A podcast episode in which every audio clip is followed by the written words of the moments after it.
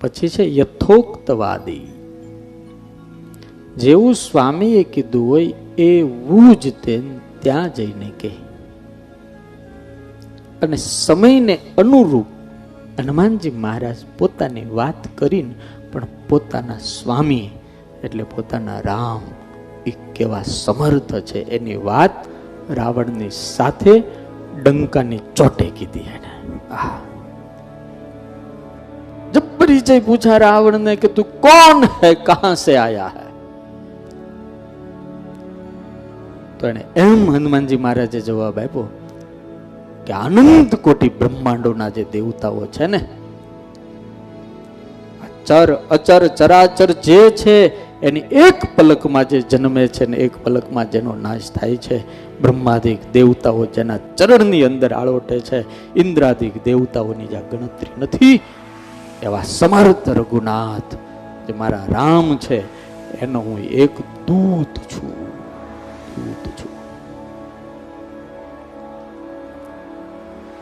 અને તમે કલ્પના કરો, ઓલાને દહ માથા હતા, પણ બુદ્ધિ કદાચ નહીં જ હોય ને. એકલો વાંદરો આવ્યો છે. વાલ્મીકી રામાયણની અંદર લખ્યું કે હજારો સૈનિકોને મારી નાખ્યા, મોટા મોટા સેનાપતિઓને મારી નાખ્યા, હનુમાનજી એકલા. રાવણના એક છોકરો અક્ષય એને મારી નાખ્યો. આખી લંકા હળગાવી ગયા હનુમાનજી મારે. અને તોય આટલા બધા ભેગા થઈને હનુમાનજીનું એક રૂવાટુય ન ઉખાડીએ ગયા. રૂવાટુય બાળીને એને કાંઈ ન કરીએ ગયા. અને ત્યારે હનુમાનજી છેલ્લે છેલ્લે જતા જતા કહેતા ગયા. હું તો મારા રામનું ખાલી વિઝિટિંગ કાર્ડ છું બાપ. મારી જેવા તો કેટલાય છે. ચોળી નાખશે તને. સુધરી જા. તોયનું સુધર્યો. નો સુધીરો વિચાર કરો.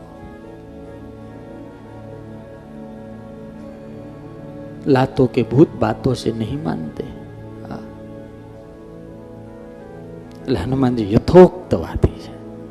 પછી ગુણી. ગુણની તો ક્યાં વાત કરવી? કેવા કેટલા ગુણ?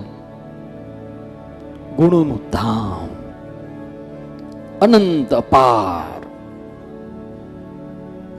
સકલ ગુણ નિદાનમ એવું લખે તુલસીદાસ સકલ ગુણ નિદાનમ આ દુનિયામાં જેટલા કાંઈ ગુણ કહેવાય છે, જેટલા ગુણ કહેવાય, જેટલા ગુણ કહેવાય એ ગુણો પણ અનંતનું ધામ એવા હનુમાનજી મહારાજ પહેલે દિવસે મેં કીધું તું, જ્ઞાનની પૂજા નથી થતી, ગુણોની થાય છે. જ્ઞાન તો રાવણ પાસે હતું, પણ એની ન થઈ. હા. હનુમાનજી પાસે જ્ઞાન છે, પણ એ જ્ઞાન ગુણોની સાથે સંગત છે, એટલે પૂજા થાય છે.